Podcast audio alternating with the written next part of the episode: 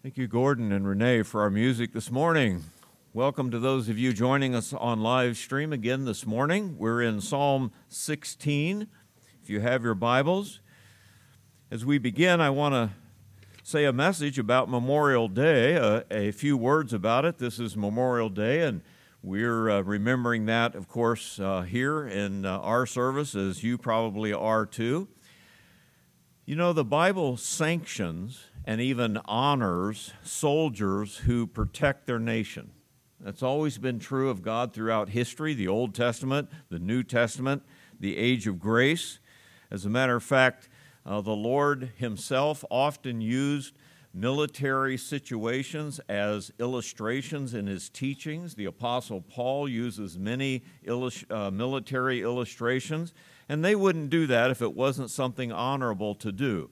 And uh, so we have that honor throughout the scripture also. As well, many uh, very prominent Bible characters were soldiers. If you remember, of course, Joshua, and you remember uh, all of his conquering of the land, Saul and, and Jonathan, and then David, of all people, King David, uh, was a soldier. As a matter of fact, uh, when Saul and Jonathan were killed in battle protecting their nation. David wrote the eulogy in 2 Samuel chapter 1. And of that long chapter, he said in verse 19, The beauty of Israel is slain. This is about Saul and Jonathan both. The beauty of Israel is slain upon the high places. How are the mighty fallen, David says. And then in verse 23, Saul and Jonathan were lovely and pleasant in their lives, and in their death they were not divided. They were swifter than eagles, and they were stronger than lions. And so, even though in a way Saul was kind of David's enemy, uh, David praised him as a soldier and as someone who gave his life for his country. And so, that is a wonderful uh, thing. Now, in today's text, if I can borrow a phrase from verse 3, it said, They are the excellent ones in the earth. And I think that those uh, who have given their life for us to have the freedom to worship today, as we're doing in our church and many churches around the world today, uh, we call them excellent ones, and we're thankful for that. I know that throughout history, many believers who have fought in military uh, for their country and in our country. Many of them have given their lives also that we might have this freedom. And so, praise the Lord for those who have, and praise the Lord for those uh, trusting God who knew that they were honoring a calling from God, would give their lives for our country and our freedom. So, we're thankful for that. And uh, I mentioned that this morning because I want you to know here at Faith Baptist Church uh, that we love our country and uh, we love the freedoms that we have, and we pray to God for His protection and blessing and grace upon our country. I want you to look at Psalm 16. And as we begin, I want to read the first four verses to you for those of you listening, so you uh, are kind of back in the text again. A miktam of David, Preserve me, O God, for in you I put my trust. That was our first message. Today's text is verse 2 through 4. Oh, my soul, you have said to the Lord, You are my Lord. My goodness is nothing apart from you. As for the saints who are on the earth, they are the excellent ones, in whom is all my delight. Their sorrows shall be multiplied who hasten after another God. Their drink offerings of blood I will not offer, nor take up their names into my lips. I read a report this week and I shared it with our Wednesday night prayer meeting from the Cultural Research Center. It's called the American uh, Worldview Inventory, and this study uh, reported that of American pastors across this country, less than, fewer than 50% of pastors in this country have a Christian worldview. Isn't that a striking conclusion? We may ask, uh, what are the questions and how did they uh, come to that conclusion? But these were evangelical men who did this study, and said that fewer than 50% of the pastors in our country even have a Christian worldview. And then, of course, the percentages went down from there. So the average layperson in our churches and across our country, uh, far fewer than 50% have a, a Christian worldview. I think that means we're in trouble as a country. I think that means we need a revival and a turning back to God. I wonder if we can still sing or pray, as it were, America, America, God shed his grace on thee. Do we pray like that? Do we ask that as a country? Faith of our fathers, holy faith, we will be true to thee till death. In spite of dungeon, fire, and sword, I wonder if we as Americans can say that uh, any longer. We should be able to. Well, I want you to know that those of us who believe in the Lord Jesus Christ and believe in God's Word are still holding to the faith of our fathers, or as Jude said, the faith that which was once delivered to the saints. We're holding a book in front of us that was finished 2,000 years ago and had been writing for 3,000 years. And we're holding this word as still God's word to us and the foundation of our faith as we look at this world and we do what we do and believe what we believe. And yet we're reading a psalm that was written 3,000 years ago of a prophecy of Jesus Christ who came 2,000 years ago. It's quite an amazing book when you think about it. And what are they talking about? They're talking about the gospel of Jesus Christ. How do we know that? Look in your text all the way down to verses 9, 10, and 11. And as I have said in the two previous messages, we know that these verses are the words of Jesus Christ. We know that because Peter tells us that in Acts 2, and Paul tells us that in Acts 13. And here's what he says Therefore, my heart is glad, my glory rejoices, my flesh shall rest in hope. That means, of course, that he that the incarnation of God into flesh happened you will not leave my soul in Sheol or hell, nor will you allow your Holy One, that's Jesus, to see corruption. You will show me the path of life. In your presence is fullness of joy. At your right hand, that's his ascension into heaven, are pleasures forevermore. You have in those verses the incarnation of Christ, the death, the burial, the resurrection of Christ, and the ascension back to heaven. And so from from 1000 BC, this gospel of the death, burial, and resurrection of Jesus Christ has been preached in many different ways. And I say this is worth giving our souls to, as verse 2 is going to tell us. And this is worth giving our lives for, and that is for the gospel of the Lord Jesus Christ.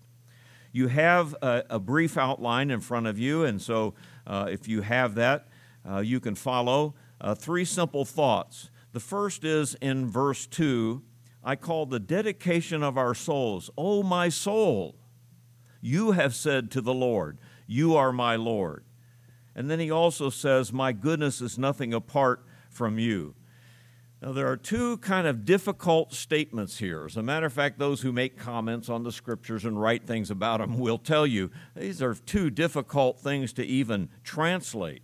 I want you also to notice that you see that expression, oh my soul. It's a great expression. We find it throughout Scripture, but it's in italics, right?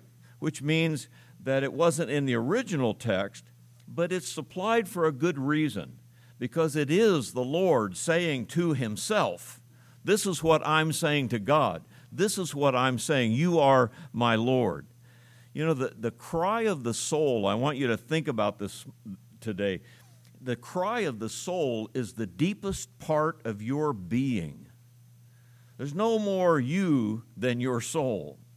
This is really who you are. This is the cry of, of the real person, the one way down inside you. If minus everything else, you are a soul and you are an eternal soul.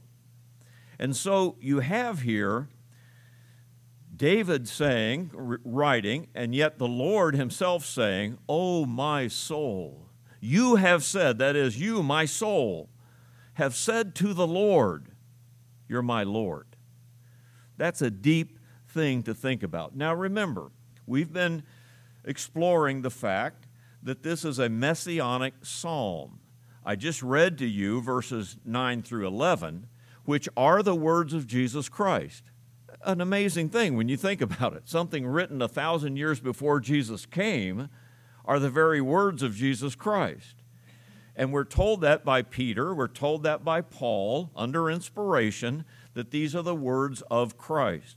And since that's true, and verses 9 through 11 are definitely about Christ, we have to kind of take this that all of this psalm is about Christ. I have enjoyed Woodrow Kroll's uh, words on this psalm as I've been reading them as, as I've studying it. He said this according to the Apostle Peter in Acts 2 and the Apostle Paul in Acts 13, this psalm relates to Christ. It expresses his feeling of human emotion when, during his sufferings and death, he called on God to preserve him. And so, if this is about Christ, look back at verse 2 and let me kind of give this interpretation. When he says, Oh, my soul, that's Jesus speaking about his own soul, his human being that he took when he came to this earth. You have said to the Lord, that is, you, my soul, have said to God the Father, Jehovah God, You are my Lord, Adonai, or my Master. And so here is the Lord Himself crying out in His soul to God the Father, saying, You are my God, and you are my Lord. That sounds right for the Lord Jesus Christ. He gave us that example. And so, Jesus himself, if I can uh, let you recall a couple things, on that triumphal entry, that Sunday afternoon when he rode into Jerusalem and the people were shouting, Hosanna, save us now, and then questioned him afterwards, we have in John 12 27, Jesus saying this. This is, this is a few days before he died. Now is my soul troubled. Notice his, his speaking of his soul again. And what shall I say? Father, save me from this hour? But for this cause came I unto this hour. Father, glorify thy name. Then there came a voice from heaven saying, I have both glorified it and will glorify it again. This is the Lord in his earthly walk crying out to God in his soul. We have it again, of course, in Matthew 26 38, in that Garden of Gethsemane prayer when he said, uh, uh, My soul is exceeding sorrowful, even unto death. My soul is exceeding sorrowful. And since the Lord expressed things like that in his life, earthly ministry, we can see verse 2 being the words of the Lord himself, Oh, my soul you have said to the Lord, that is God, You are my God. As a matter of fact, let me, let me quote you a few Psalms that, uh, where David uses this expression. And that's right of David to do. David is writing this psalm. He's, he's a prophet, Peter says, and he's giving us the words that Jesus later will say. But David's saying, I can pray this prayer, I can say this kind of thing and that's why he writes this psalm. But listen to him in 25:1, all of these from the book of Psalm. 25:1 for example, "Unto thee, O Lord, do I lift up my soul. O my God, I trust in thee." In chapter 42 verse 1, "As the hart panteth after the water brooks, so panteth my soul after thee, O God." In chapter 42 verse 5, why art thou cast down, O my soul? And why art thou disquieted in me? Hope thou in God. In Psalm 103, verse 2, Bless the Lord, O my soul, and forget not all his benefits. And finally, in 116.7, Return unto thy rest, O my soul, for the Lord hath dealt bountifully with thee. And those are just a few of where David in his soul cries out to God, following the example of his Lord Jesus Christ, who did the same thing. Well, you know, we often do this as believers, And I just picked out a few phrases from our songbook. When we stand and we open our, our hymnal and we sing songs that the believers have sung for ages or for hundreds of years perhaps, uh, then we do this too. Then sings my soul, my Savior, God, to thee, how great thou art. Then my, listen to that, my soul is singing, how great thou art. O my soul, praise him, for he is thy health and salvation. We have praise coming from our soul. Be still, my soul, the Lord is on thy side. Bear patiently the cross of grief and pain. Be still, my soul, in the Lord. And then we have, Awake, my soul, and sing of him who died for thee. Wake up, my soul. Uh, this is what I need to do. That is the cry of our soul, and I think it's the cry of your soul. It ought to be. Here's the voice of believers following the example of our Lord and the example of David, uh, his servant, and the uh, saints that have gone before us as we cry out to the Lord in, in these kinds of things too. So here's the dedication of our soul in verse 2. First of all, in this first difficult phrase, You've said to the Lord, You are my Lord. Now, we have a second phrase there that's just about as hard to translate and also to understand. Uh, my goodness is nothing apart from you. It's been translated various ways, and as I said, he, Hebrew scholars, uh, much better th- than I, uh, have had a hard time translating this. For example, let me just give you a few. If you have the King James Version, it says, My goodness extendeth not to thee. And of course, the New King James, My goodness is nothing apart from you. A Hebrew interlinear would say, I have no goodness except in you. And the Greek translation of the Old Testament, Thou hast no need of my goodness. And I like the Holman translation that said, I have no good besides you. I have nothing besides you. I have nothing that you need, Lord. And so, what do those what does this phrase mean? Again, let me give you good men. I like Woodrow Kroll, as I said, who said, Jesus' goodness is not for God's benefit. God doesn't get something from you, me, or even from his own son that makes him better or worse. God is God. Charles Spurgeon said, The atonement was not for Jesus' benefit. Jesus didn't die for himself. He had no need of God's goodness for himself. Ironside said, Jesus' soul said to Jehovah, Thou art my master. And I like that one. You are my Lord, Adonai. You are my master. Gaebelein said it, I come to do your will, O Lord. You remember a quote from the book of Hebrews. So I like what Ironside said when he said, My soul has said to the Lord, You're my master. I don't need anything but that. You don't need anything but from me, but I need everything from you, so to speak. You are my master, my conqueror, Adonai would mean, my leader, my soul's desire. You are the only good. You remember when a rich young ruler came to Jesus and said, uh, Good master, what must I do to have eternal life? And, and what was the Lord's answer to him? There's no, no one good but God. He doesn't need anything from you or me. God is good. God is, can't be anything better. He can't be anything worse. He is only good. And so here is the cry of the Lord's soul, and I think also of mine, uh, of our souls, I should say, saying, Lord, my goodness uh, is nothing to you. You're my Lord. You do what you want with me. Not my will, but thine be done, the Lord would say. Let me also uh, give you some, some thoughts from the Bible writers. For example, David in Psalm 25 7 says, Remember not the sins of my youth, nor my transgressions. According to thy mercy, remember thou me for thy goodness' sake, O Lord. David realized this truth.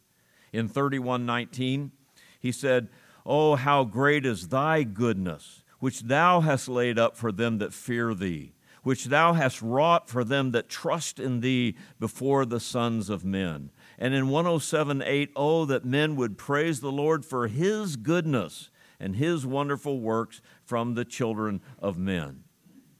And then let me direct you to two verses in the New Testament where we're instructed to understand that all of our goodness comes from God. 1 Corinthians 1 30 and 31, but of him are you in Christ Jesus, who of God is made unto us wisdom, righteousness, sanctification, and redemption, that according as it is written, He that glorieth, let him glory in the Lord. And isn't that what the psalmist is saying? I have nothing to glory in, only in your goodness. That's all I can glory in. And then uh, in Romans 11:34, who hath known the mind of the Lord? Who has been his counselor? Who hath first given to him, and it shall be recompensed to him again? For of him and through him and to him are all things to whom be glory forever. Amen. And so we're instructed also in our New Testament to say these very same kinds of things. You know what God wants from you? God wants your all. God wants everything from your soul on. And so he said, the Lord said in Mark 12:30 and in all the gospels, "Thou shalt love the Lord thy God with all your heart, with all your soul, with all your mind, with all your strength. This is what the first half of the commandments are about. You'll have no other gods before me. I want your all. And so when we cry out, folks, as the psalmist does here, Oh, my soul, say to the Lord, You are my master. You are everything to me. We need to be doing that. We can't the Bible says, serve God and mammon. We can't put our hand to the plow and look back. We must count the cost before we follow Him, and we must take up our cross daily and follow Him. We can do no less because the Lord says, unless you do those things, you cannot be my disciples. We can't have 50% of a Christian worldview and a 50% of a worldly worldview and be his disciples. Our soul, 100%, must belong to him. And so there's the dedication of our souls. Now, also, two other thoughts that follow in these next two verses. In verse 3, I call it the identification with believers. And so in verse 3, as for the saints who are on the earth, they are the excellent ones in whom is all my delight. These might be difficult phrases too, but first of all, uh, this first phrase, for the saints who are on the earth, this is a picture of God's people on the earth who were looking for Him to preserve them, who have put their, the, the trust of their souls in God. Those people who are on the earth, those saints, by the way, saints in the Old Testament means holy ones, and in the New Testament it means holy ones. If you've come to the Lord, you are a saint and you are a holy one because of His goodness and His righteousness. As for them, they're the ones who found uh, help from me. They're the ones who found goodness in God. And so, as for the saints that are in the earth, he said, These are the excellent ones. These are the ones in whom is all my delight. Excellent means noble or worthy. They are the benefits of God's goodness. Is all my delight? Yes. That word means my pleasure, my desire. As a matter of fact, the word delight here would sometimes be used in the sense of a marriage proposal. If you can imagine uh, a man saying to the girl that he's fallen in love with, You are all my delight. I want you. And these are the ones who uh, have said, In all my delight, and the Lord has said to them. Here is an interesting verse in Isaiah 62 4, where these words are used Thou shalt no more be termed forsaken, God is saying to Israel. Neither shall thy land any more be termed desolate, for thou shalt be called Hespha, Hephzibah, excuse me, and Hephzibah means delight. And You'll be called Beulah, which means married. For the Lord delighteth in thee, and thy land shall be married. God said to Israel, You are my delight, and I choose you as my people. These are the ones, the excellent ones, in whom is all my delight. You know who you are? You're the bride of Christ. And why is that? Because the Lord Jesus Christ delighted in you. The Lord Jesus Christ wanted you. He died for you and paid the price so that you could become a saint, a holy one. And He delights in you. Imagine that. The Lord Himself delights in you, the saints that are in the earth, and the one, the excellent ones in whom is all His delight. Let me ask you this Whom is your delight? Who do you like to be with? I take it that the faces that I'm looking at in this room right now like God's people, especially on Sunday morning. And we want to be with God's people. These are the saints that are in the earth. These are the excellent ones that Jesus delights in. And shouldn't we delight in the same ones? Shouldn't we want to be part of the same group, uh, the saints and the excellent ones that God loves too? He calls you and He calls me excellent ones because His goodness has extended to us, not our goodness back to Him. And so the identification with believers in verse 3. And then lastly, in verse 4 we have a separation from unbelievers. I include this verse here. It could be a whole separate thought, I suppose, but I think it's a good contrast because the negative is always necessary.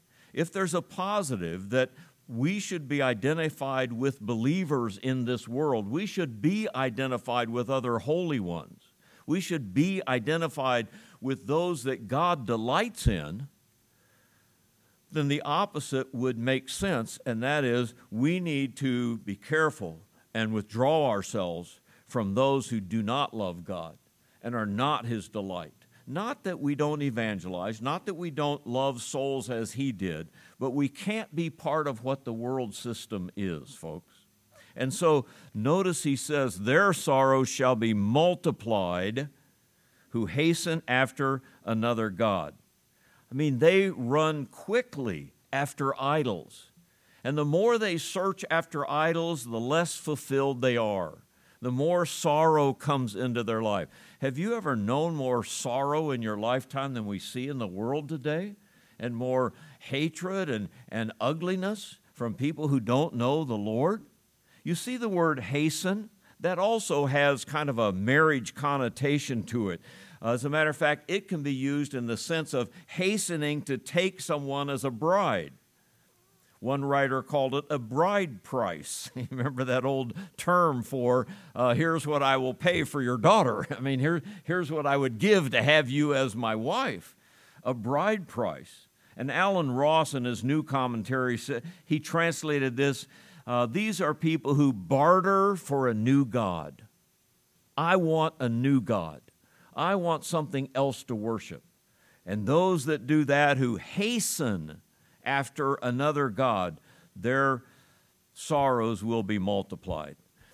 Old Matthew Henry famously said it this way They that multiply gods multiply griefs to themselves.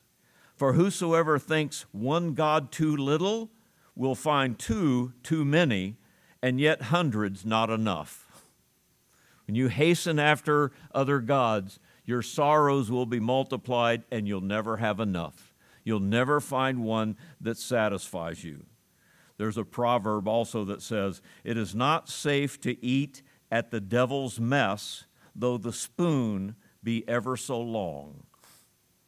It's very easy to put your spoon into the things of the world, into the devil's dinner into the demons and the idols that are in this world. It's easy for you to do, and you can multiply the efforts to do it, but when you do, your sorrows will be multiplied. So their sorrows will be multiplied to hasten, look for, bargain for, barter for another God. And then these two statements, interesting. Their drink offerings of blood will I not offer. You don't have to read far to find out that the ancient pagan religions of the world often mixed even human blood with their sacrifices. Whether it's Baal worship or Dagon worship or Isis and Horus and in Egypt or whoever it is, uh, often they, they would literally drink human blood or mix it with their wines or mix it with uh, what they were doing. How pagan is that, especially when God said the life of the flesh is in the blood and don't you eat it? But this is what pagans do, they do it all the time. And so here is Paul or uh, David, excuse me, saying, and here is the Lord himself saying, I am not going to partake in their offerings. They're pagan offerings. They're unbelieving offerings. They're offerings that don't honor God. I'm just not going to do it. I don't know how many times in church history I have read of believers saying, I can't take the, the Roman church's sacrament of drinking the blood of Christ. I can't uh, say that you transform this wine into blood and then you drink it. That would be crucifying the Lord afresh. I can't do that. And they've died in the fires or, or uh, on the chopping block for refusing to, to offer the same offerings that are offered. I think, folks, of the abortion industry today. I think how terrible it is. Someone called abortion the sacrament of secularism. This is their sacrament. And think of the blood that has been shed in mothers' wombs of innocent people so that they can have their idols and their freedom and everything that they want. It's a terrible thing. And here is someone saying, I will not offer to God what the pagans offer to him. And we have that being done so often today. Not only that, David records, and evidently the Lord himself would say, I will not take up their names into my lips. It's interesting because you can go back to Exodus 23 13. You might even have a cross reference, for example, in your Bible. Exodus 23 13 is, is part of the Mosaic law, of course. And in the law it says, And in all things that I have said unto you, be circumspect, and make no mention of the name of other gods, neither let it be heard out of thy mouth.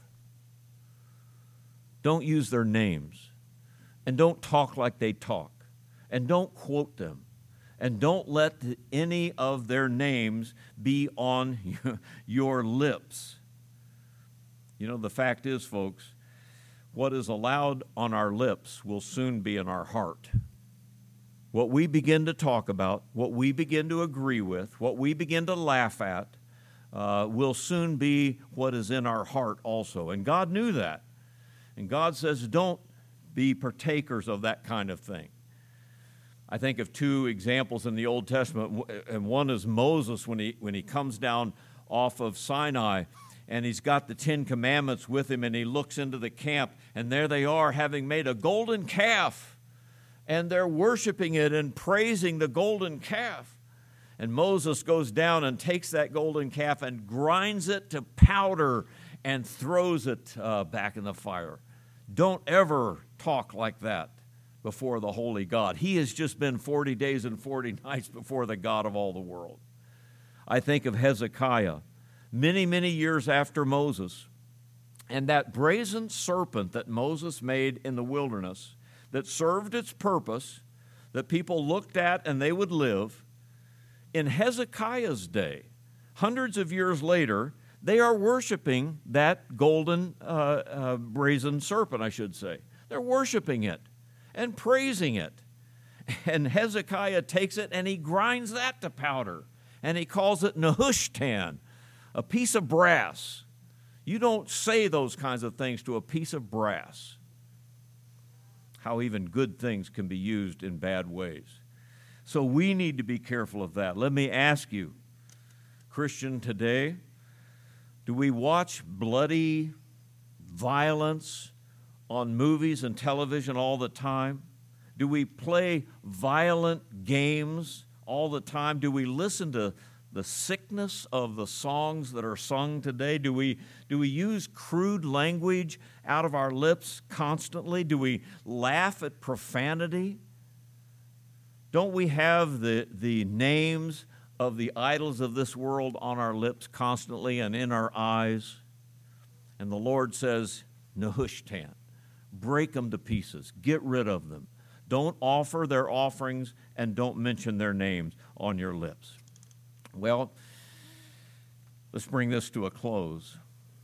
Matthew, 20, Matthew 16, 26. The Lord said, What is a man profited if he gain the whole world and lose his own soul? What shall a man give in exchange for his soul? Here the Lord is saying, You are a soul, and your soul, which is you, will live forever somewhere, in heaven or in hell.